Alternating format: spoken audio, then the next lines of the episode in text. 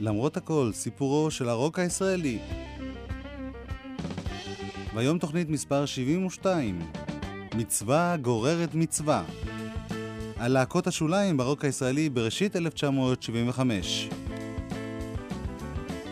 איתכם באולפן גלי צה"ל, הטכנאי גרם ג'קסון, אלי לפיד וגידי אביבי שעוזרים בהפקה, ואני יואב קוטנר שעורך ומגיש.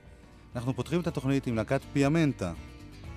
להקתם של הגיטריסט יוסי פיאמנטה, אחיו החלילן אבי פיאמנטה, האחיות שלהם ויבי ואני בקולות, המתופף בני קדיזון, הבסיס ג'ו מיר ועוד חברים שהצטרפו במשך כל שנת 1975. זה היה להיט גדול בתחילת השנה, מצווה גוררת מצווה. פיאמנטה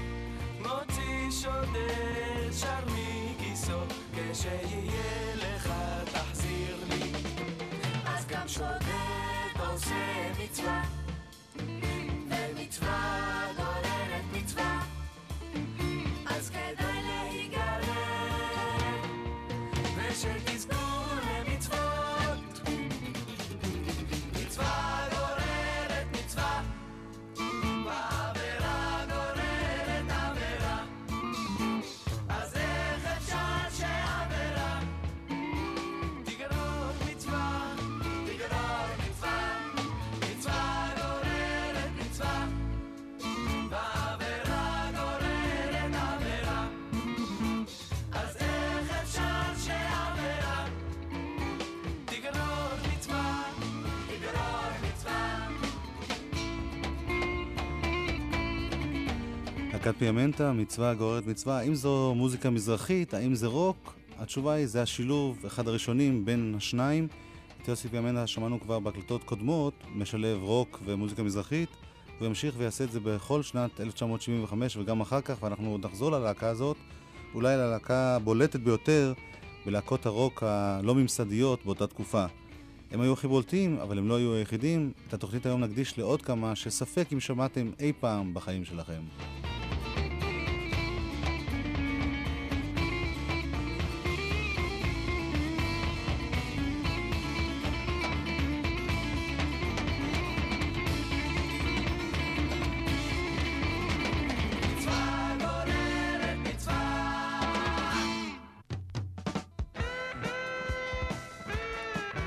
מיכה שובל, זו המנגינה שלך.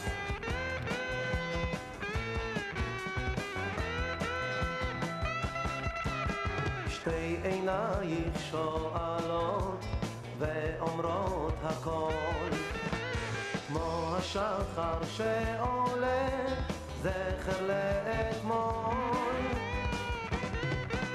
שתי שפתייך הרכות לוחשות תפילה. גם אם לא הכל נכון זוהי אהבה. זו האהבה שלך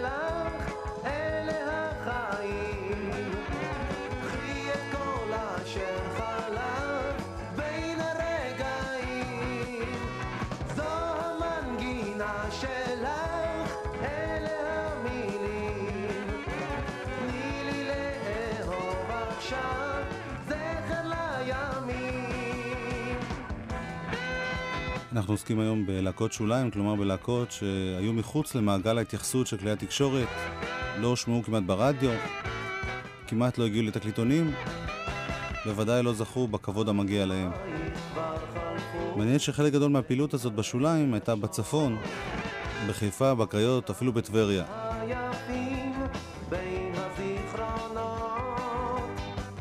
אנחנו שומעים דוגמה לזמר שהגיע מטבריה אל הקריות. זה התחיל כשבראשית שנות ה-70 הקים ליאון פוליקר, הלו הוא יהודה פוליקר, את להקת הנמרים. הוא הקים אותה עם חברים מעכו, הם זכו בהרבה הצלחה בצפון, ובשנת 74 גם במועדונים בתל אביב, ברמלה ועוד. מיכה שובל היה הזמר שלהם. למרות ההצלחה, להקת הנמרים לא החזיקה מעמד, הוריו של יהודה פוליקר לחצו עליו לחזור לקריות, והלהקה התפרקה.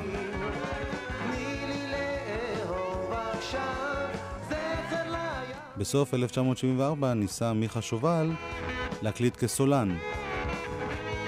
שני שירים הגיעו לרדיו בתקליטון שדרים. השיר שאנחנו שומעים אפילו הוצג למצעד, אבל שום דבר מיוחד לא קרה לו.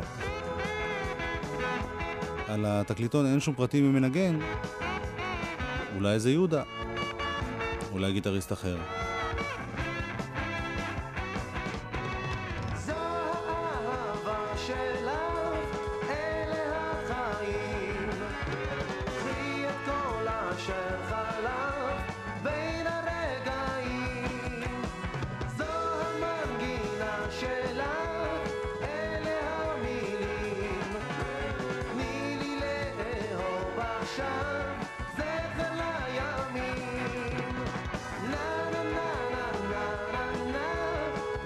שובל, לימים הוא יופיע גם כמיכה שקד. בסוף אותה שנה חזר מיכה שובל גם הוא לקריות, הקים ביחד עם יהודה פוליקר את להקת ברקת, שהייתה אחת ההתחלות של להקת בנזין. אנחנו נחזור אל להקת ברקת בסוף 1975, ואל בנזין עוד הרבה פעמים בעתיד.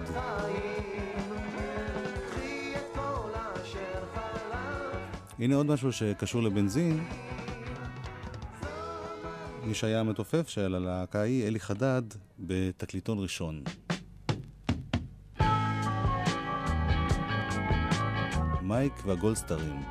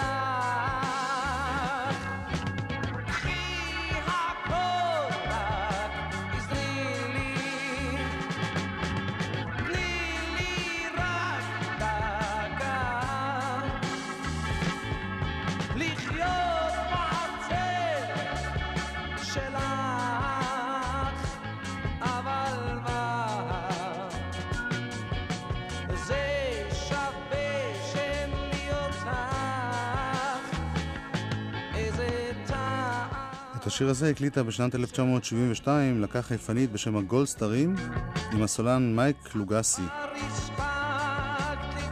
מייק לוגסי כתב והלחין את שירי הלהקה. הגיטריסט המוביל היה מישל ביטון, והמתופף כאמור אלי חדד.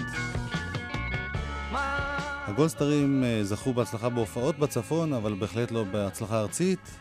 גם הם התפרקו, וב-1974 הקים מייק לוגסי הרכב חדש בשם פרפר אטומי.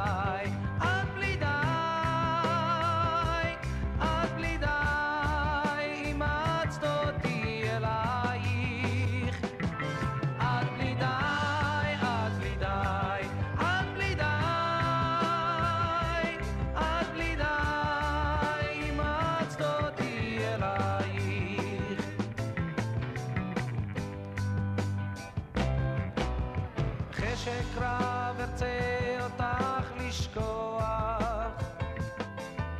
השארת אותי לבד בלי כל תקוות. אך בושם שערך בקר ניחוח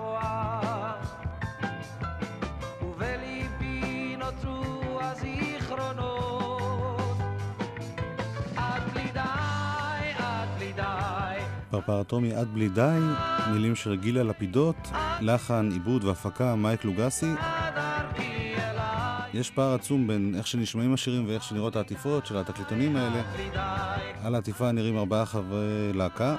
לא ברור מי הם בדיוק, כיוון שהשמות, כפי שתשמעו תכף, לא קשורים בהכרח לצילום. הם ארוכי שיער עם שפמים, לפחות שלושה מהם, נראים כמו להקת heavy metal. השיר עצמו הוא רוק ישראלי. בהחלט לא heavy metal.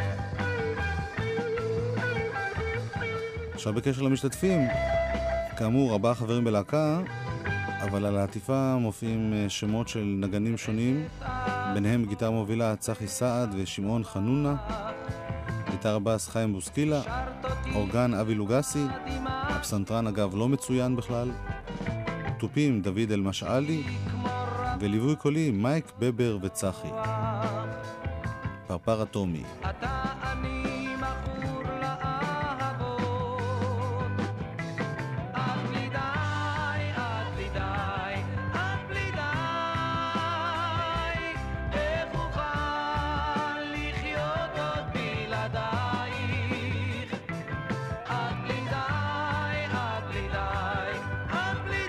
עד בלי די, פרפר אטומי.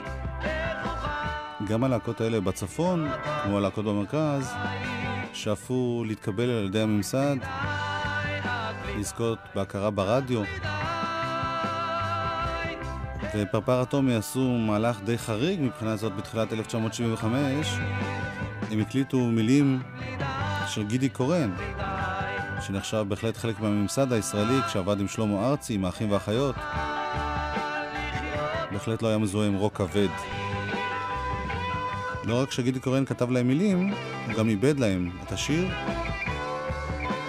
והשיר הזה אכן הוצג למצעד בראשית 75, ולא זכה בהצלחה.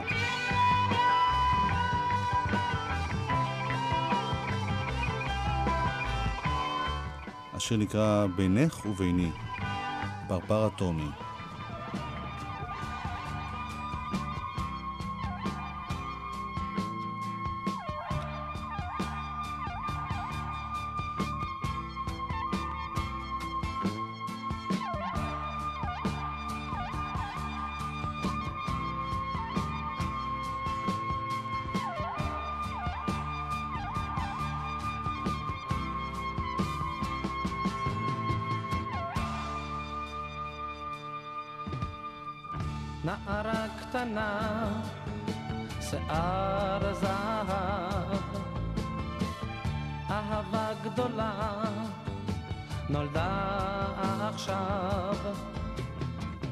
לא החלפנו עוד מילה אחת, אך בתוך ליבך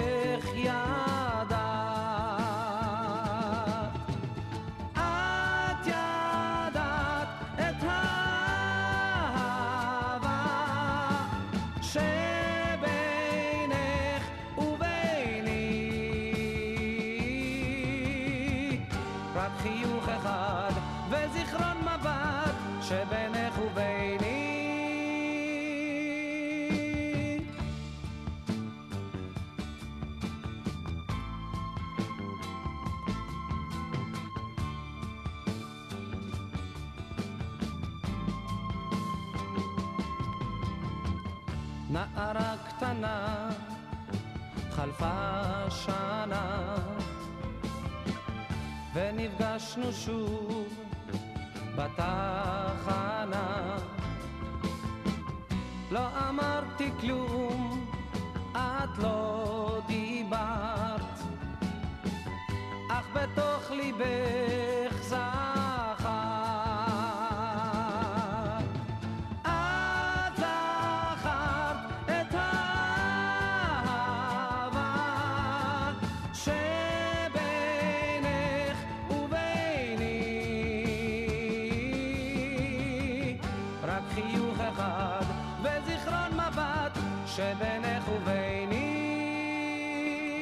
בינך וביני, פרפר אטומי. כאמור, השיר הזה לא ממש אה, זכה בהצלחה מרעישה, אבל בכל זאת, פרפר אטומי הגיעו למה שהרבה להקות קצב חלמו עליו, הוצאת תקליטון, וגם השמועות מעטות ברדיו. על התקליטון הם כתבו בינך וביני להיט ממצעד הפזמונים. אנחנו לסיום חלקם נשמע את השיר בצד השני, קטע מתוכו, ונציין עוד שבלהיטון בהמשך אותה שנה כתבו חברי פרפר אטומי שנמאס להם ממה שקורה בארץ, מהעובדה שלא משמיעים אותם, והם החליטו לעזוב את הארץ. שוב אל הזריחה ומתחשק לפתע להיות טוב טוב אל כולם זה השיר בצד השני, לשיר את זה הזמר, הזמר עם כל העולם להיות בעננים.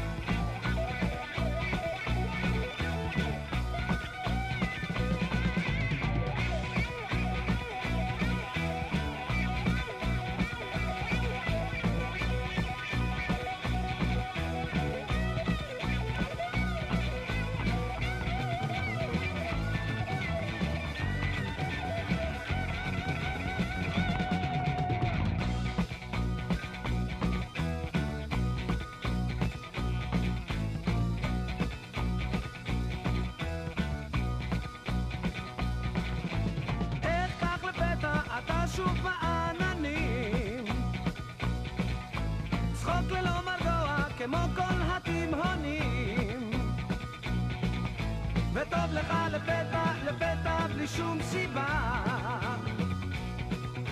אומר אתה בלי פחד, בלי פחד את כל מה שבא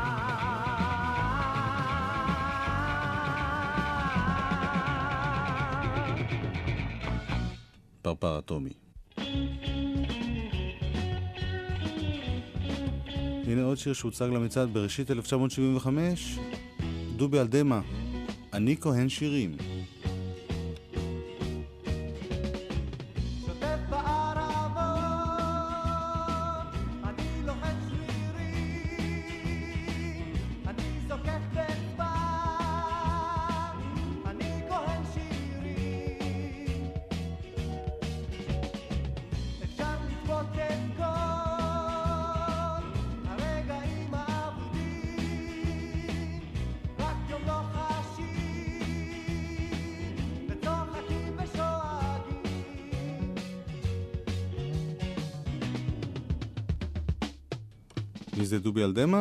נזכיר לכם.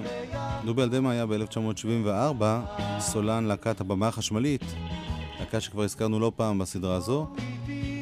באותה שנה ליוותה הלהקה את ממפיס לים בהופעות משותפות בארץ. בראשית 1975 החליטו שלמה מזרחי וחבריו לעזוב את הארץ ולנסוע להולנד. לפני נסיעתם הם הספיקו לעבד וללוות את דובי אלדמה בשיר שהוא הלחין. זה השיר הזה, אני כהן שירים.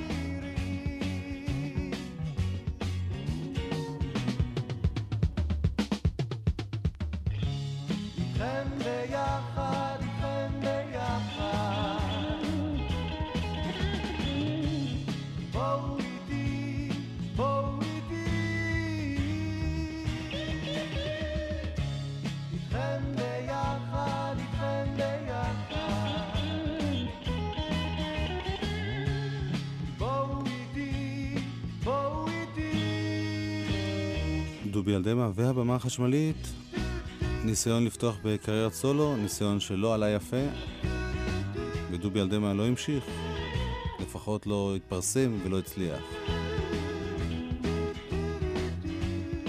מהבמה החשמלית אנחנו עוברים ללהקת נשמה חשמלית.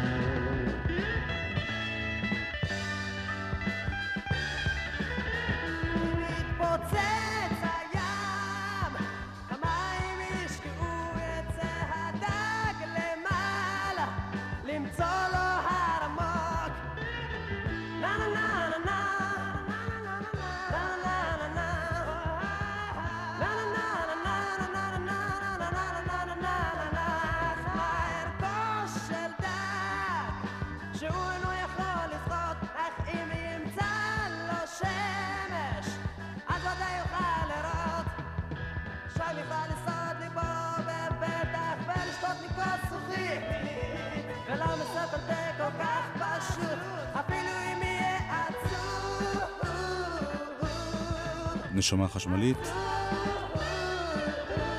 את הלהקה הזאת הקים שמואל חזי, בחור מרחובות שהיה בן 16 ב-1970, כשהקים את להקת המחשבות. אחד חברי הלהקה הזאת אה, היה שמוליק בודגוב. להקת המחשבות יצרה רוק כבד יחסית, ולא זכתה בהצלחה. שמוליק בודגוב הצטרף לצ'רצ'ילים החדשים, ניגן עם אריק איינשטיין, ואחר כך התגייס ללהקת פיקוד שריון. שמואל חזי הקים את להקת נשמה חשמלית, להקה שבעצם הייתה הוא והמתופף עמי מעייני. בהקלטות של הלהקה הזאת ניגן אה, שמואל חזי ברוב הכלים, פרט לתופים.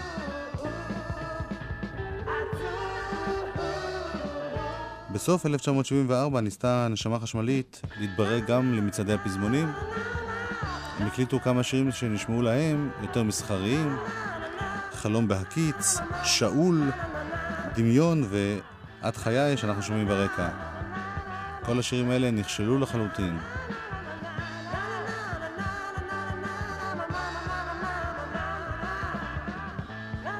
גם תקליטון שהפיק שמואל חזי לאחותו, ליאת פאר, והוצג למצעדים בראשית 75, גם זה לא הלך. אבל שמואל חזי לא ויתר, ויצר יצירת רוק ארוכה ומאוד מעניינת, בה הוא הלחין מילים של נתן אלתרמן. היצירה הזאת הושמעה פעם אחת ברדיו, אז, ב-1975, והיום היא תושמע בפעם השנייה. להקלטת היצירה הוא הזמין ילד פלא שהכיר ברחובות, ארז נץ. ארז נץ היום נזכר בשמואל חזי של אז. בחור מבית מאוד מאוד עני, עם הורים אה, מנטלית מאוד מאוד אה, עתיקה. ועם כל הכוונות הטובות, אני לא חושב ששמואל קיבל את, ה... את התנאים המתאימים לבחור כל כך כישרוני לפלס את אה, דרכו בלימוד מוזיקה, הוא פשוט היה סתם מסתובב ברחובות, עד שבמקרה הוא קיבל גיטרה מאיזשהו מקום. יכול להיות שאז התחילו להיות הדיסקוטקים, להקות רוקנרול, ו... והוא בטח הלך וראה שמנגנים, שזה כיף, שכל הבחורות מסתכלות עליך, אז יכול להיות שזה היה אחד השיקולים שלו. אבל המילה נשמה חזקה פה, כי היה שם אה, מאוד אותנטי כל הקטע. שמואל, כאילו, אתה יודע, היה ממש בן אדם אותנטי, שיודע, שהוא לא ידע איך לנגן את האקורד הבא, הוא היה ממציא. אבל זה באמת בחור שאפשר לספר עליו, אפשר... איש מרגש לטוב ולרע. ואיפה אתה נמצא אז, אה, בגיל אה, 16 בערך? מסתובב אה, ברחובות עם גיטרה על הכתף, בפול דרמטיות, שכולם יראו שאני גיטריסט, ושיש לי כן איזה ייעוד בחיים חוץ מלהפריע בכיתה. ו... ואז הגיעה הצעה שבענייני אה, של, אה, אתה יודע, להיות... בקנה מידה רחובותי זה היה ההצעה הכי מדהימה של החיים שלי, זה היה להיכנס ללהקת אה, הנשמה חשמלית ולנגן איתם. הנשמה חשמלית היו לוקל הירוס כזה ברחובות, וסחבו את כל נערי השכונות אחריהם, ומי שניגן תופים זה היה עמי עיני.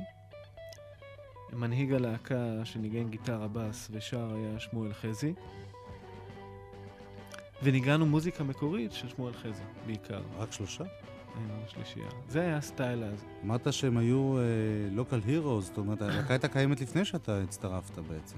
כן, הם היו שלישייה. הם היו שלישייה בלעדיי, עם, עם חבר'ה הרבה יותר מבוגרים ממני. אני הייתי בן 16, הם כבר היו אחרי הצבא. מי שהיה בצבא שם בכל זאת. והיה להם אה, כל פעם אה, נגנים אחרים. כן עכשיו כבר מותר לבכות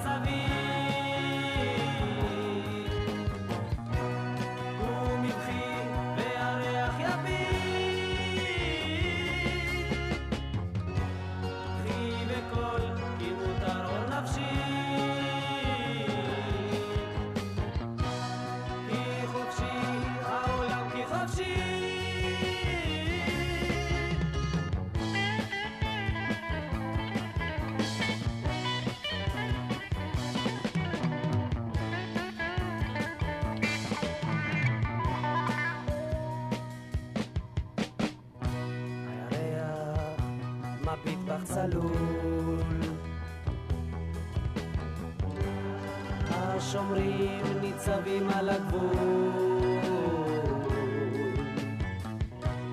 אם מגדר התיל תצאי. ירדפוך הצבא והצי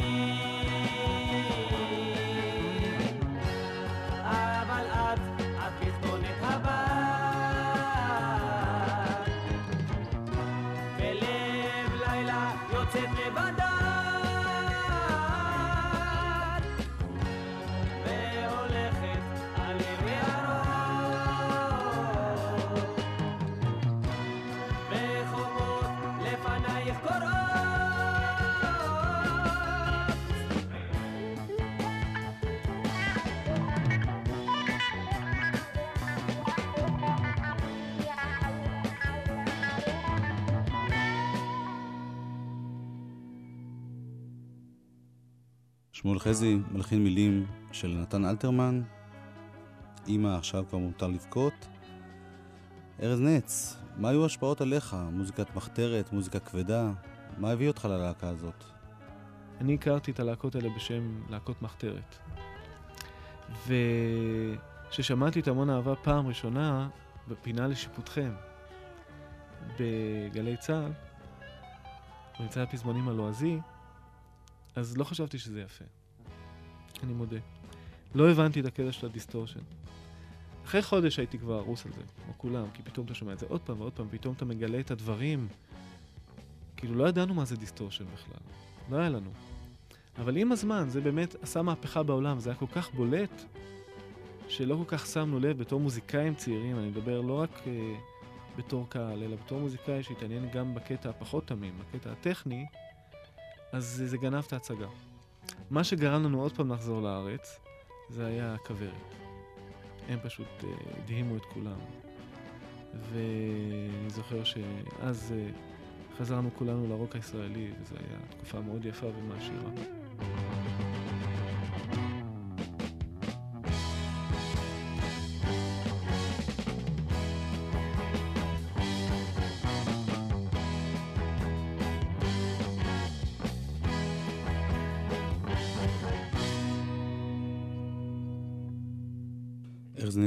גיטרה, עמי עיני, תופים, שמואל חזי, פסנתר, בס, גיטרה ושירה.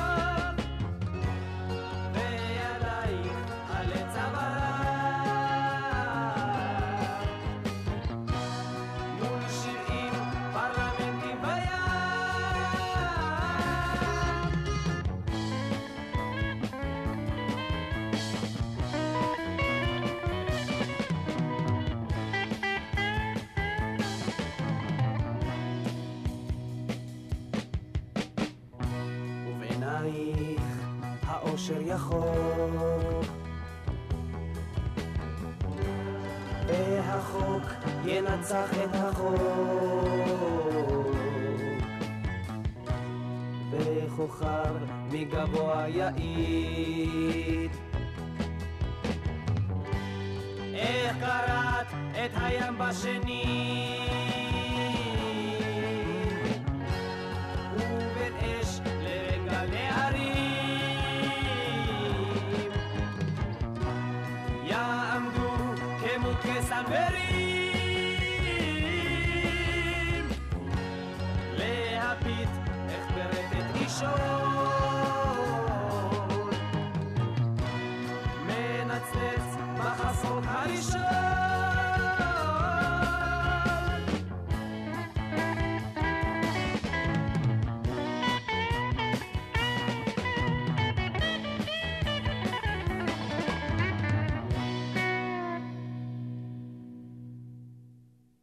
ממש ההקלטה הראשונה שלי עם הגיטרה החשמלית הראשונה שלי. ואני זוכר שהייתי בהלם כשנכנסנו לאולפן, אבל uh, זה עבר כל כך מהר, שעכשיו שאני שומע על זה אני בהלם. זה נשמע נורא טוב, זאת אומרת, תספר קצת על ההקלטה עצמה. אני חושב על התמימות של העניין, שהיום, אתה יודע, באמת, לפעמים אנחנו עושים איזה משהו, ואולי אחרי זה מרוב שאנחנו מתפלספים על אותו עניין, אנחנו מורידים את התמימות של העניין ואת הראשוניות. וזה מה שהיה שם, אנחנו נכנסנו, היינו שלושה חבר'ה מהרחובות שמגיעים לתל אביב, ונכנסנו לאולפני אה, טריטון הראשונים, ברחוב אה, בר כוכבא. בחור בשם פרנקי גליקסמן הקליט אותנו. אנחנו באנו לשם, ועשינו בלנס. היום, אתה יודע, עושים בלנס רק לתופים, באולפן, בין שלוש לשש שעות, ואני שמעתי סיפורים על אנשים שהפליגו לימים על בס רגל, אבל לא משנה, בכללי זה בערך חמש שעות. ואז אנחנו עשינו בלנס כללי כולנו ביחד, וניגענו כמו שמנגנים בהופעה. אחרי זה, ששמענו שמועה, שמואל שמע שמועה שאפשר להכפיל דברים. אז אחרי שגמרנו לנגן בשלישייה, מיד עם שירה ועם הכל, אז שלחנו את שמואל, הוא ניגש לפרנקי ואמר לו, זה נכון שאפשר לעשות פה הכפלה של תפקידים? אז uh, פרנקי אמר כן, והתחלתי להכפיל, עשיתי איזה הכפלה אחת על הגיטרה, והיינו בהלם מזה, ואז שמואל שאל בשקט אם הוא יכול לשיר עוד פעם את השיר, ופרנקי הסכים למזלנו, כי אתה יודע, ממש לקחו אותנו כזה קל, וזה, אני חושב, וזה נגמר עם המיקס ועם השירות ועם כל מה שאני מדבר איתך עם ההכפלות, וזה גם היה לנו כסף להיכנס יותר מדי לשעות. אחרי חמש שעות היינו כבר ברחובות, בדרך החוצה. וזה לא יצא בכלל, נכון? השמיעו את זה כמה פעמים ברדיו, אבל זה לא יצא בתקליט. זה לא יצא בתקליט. לך יש את המאסטר היחידי. השמיעו את כל היצירה? את כל ה-17 דקות? כן, רק פעם אחת. הופעתם עם החומר הזה? ניגנו את היצירה רק פעם אחת, בהופעה אחת. אבל uh, בהופעות שהיו לנו, ניגענו בדרך כלל uh, מוזיקה של שמואל חזי, וקצת קאברים. לאט לאט הורדנו גם את הקאברים בגלל אה, אישיותו הסוערת של שמואל, שאמר אנחנו לא עושים שירים של אף אחד, ואז הפסיק להיות לנו עבודה, כי אנשים רצו קאברים גם. וככה זה לאט לאט התרסק. גם בגלל ששמואל היה מאוד מאוד סולן באופיו, הוא לא נתן לאף אחד לעשות שום דבר, ו... אלא חוץ מהתפקידים שהוא מחלק.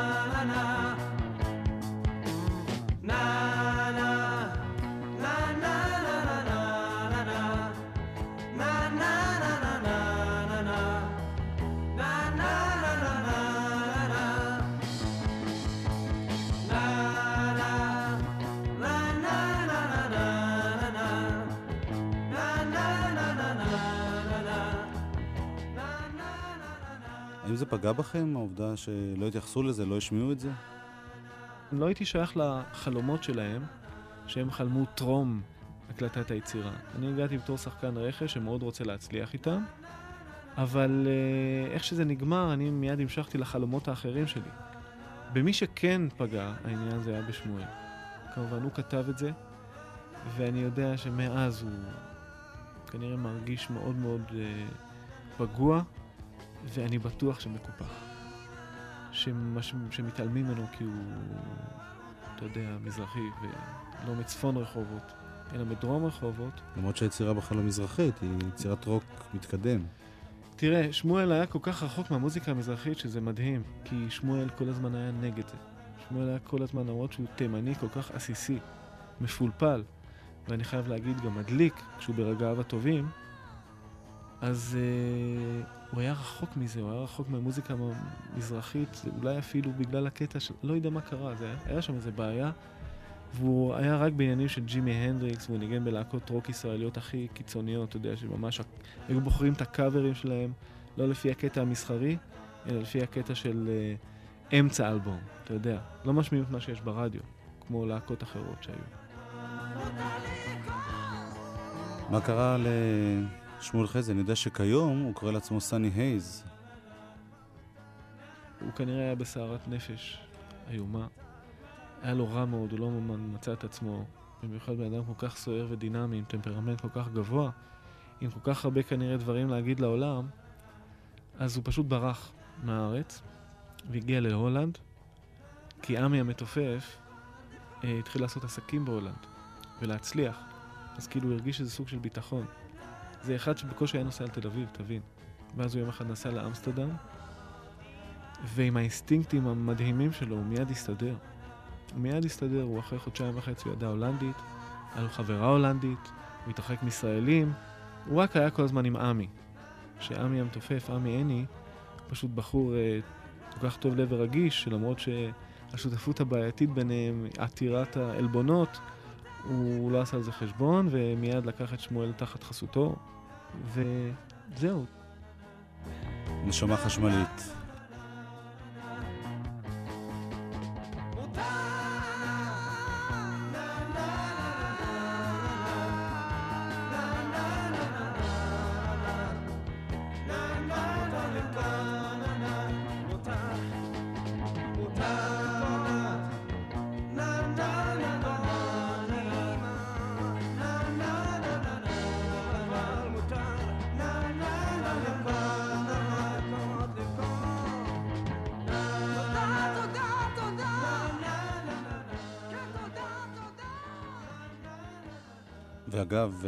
לסגור את המעגל, אותו שמואל חזי, שכאמור מכנה את עצמו סני הייז, ניסה את כוחו בראשית שנות ה-90 שוב בתקליט, תקליט שהיה מזרחי לגמרי, חוץ מהצדעה אחת לבוב מרלי, התייאש שוב ושוב נסע להולנד.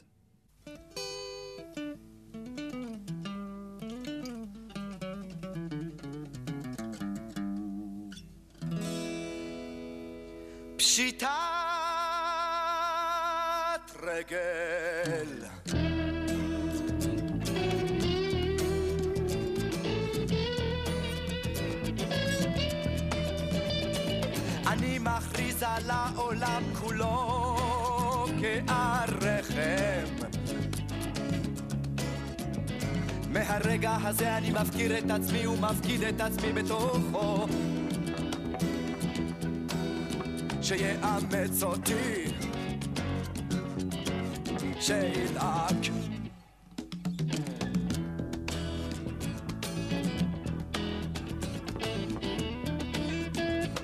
אני מכריז על נשיא ארצות הברית קל אביב, על ראש ממשלת ברית המועצות כעל כונס נכסיי, ועל הקבינט הבריטי כעל משפחתי, ועל מאו צדוק כעל סבתא.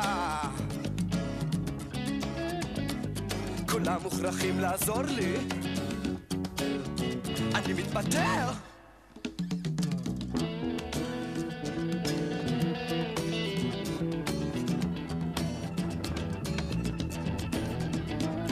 אני מכריז על השמיים כעל אלוהים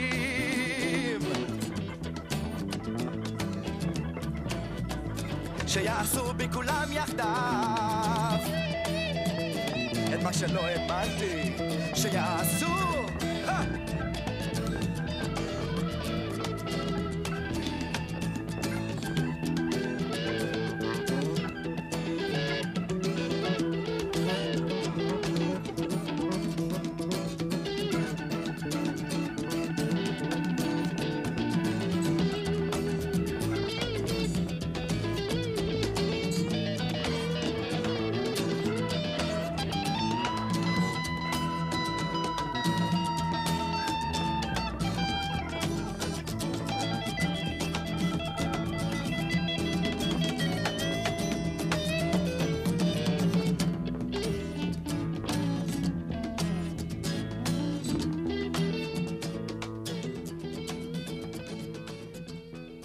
השיר הזה נקרא פשיטת רגל, הוא לקוח מתוך סרט ישראלי מתחילת 1975, שלושה ואחת. מי ששר הוא אבי אביבי, שאותו שמענו במחזמר קפוץ, וגם בביצוע הראשוני לשיר בראשית, שהקליט אחר כך גבי שושן. גם ב-75 ניסה אבי אביבי להקליט כסולן, וגם באותה שנה זה לא ממש הלך לו. אנחנו נשמע את השיר השני מתוך אותו סרט, היי hey ג'ו.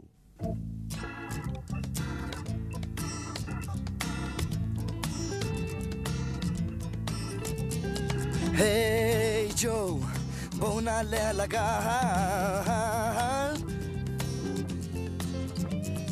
היי ג'ו, בואו נעלה על הגל.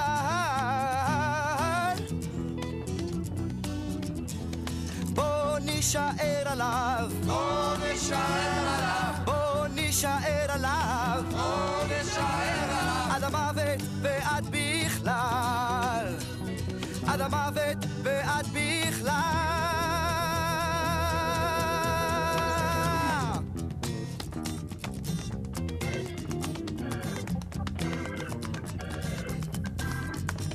עברת את שנות חייך היפות ביותר.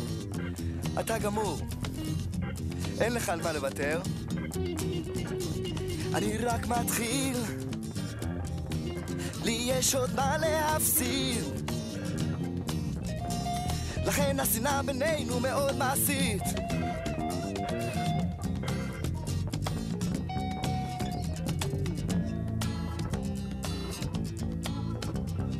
היי ג'ו, בואו נישאר על הגל.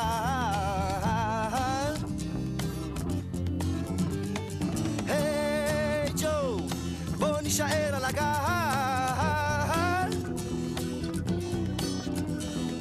בוא נישאר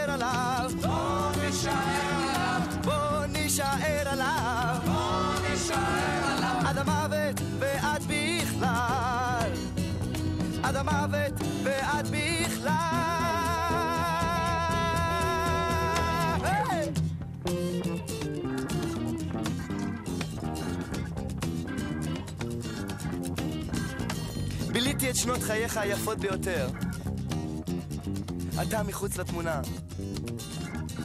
לא גנב, לא שוטר. אני בפנים. אני חי במקומך. אתה מת עליי, אני נורא לטעמך.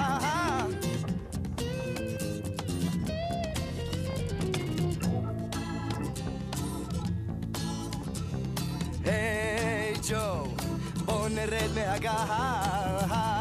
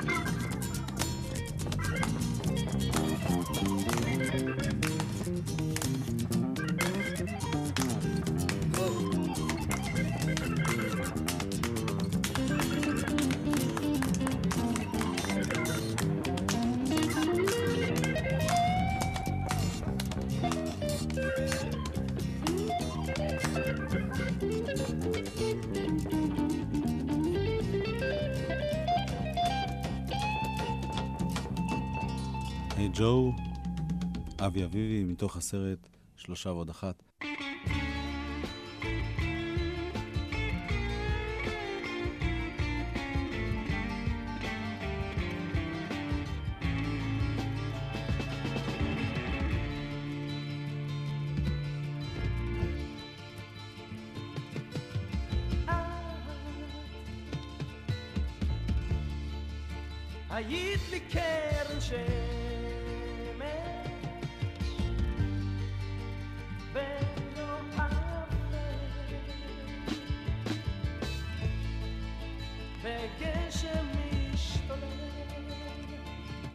הדרכים המקובלות בעולם להתגבר על המכשול הזה של חברות התקליטים שלא רוצות להוציא מוזיקה קצת שונה או לא מסחרית, הייתה הקמת חברות עצמאיות, תופעה שרווחה בעיקר בסוף שנות ה-70.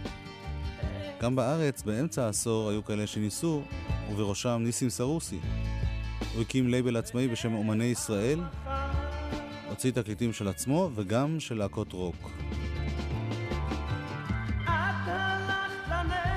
אנחנו שומעים עכשיו דוגמה להפקה שלו, להקת הקולות הגבוהים, להקה שהמנהיג שלה היה אלי סולם, גיטריסט מלהקת העכבישים והסגנונות, והזמר היה דודו אמיר, שהיה בין השאר בשלישייה עם מאיר ישראל ויצחק קלפטר בראשית העשור.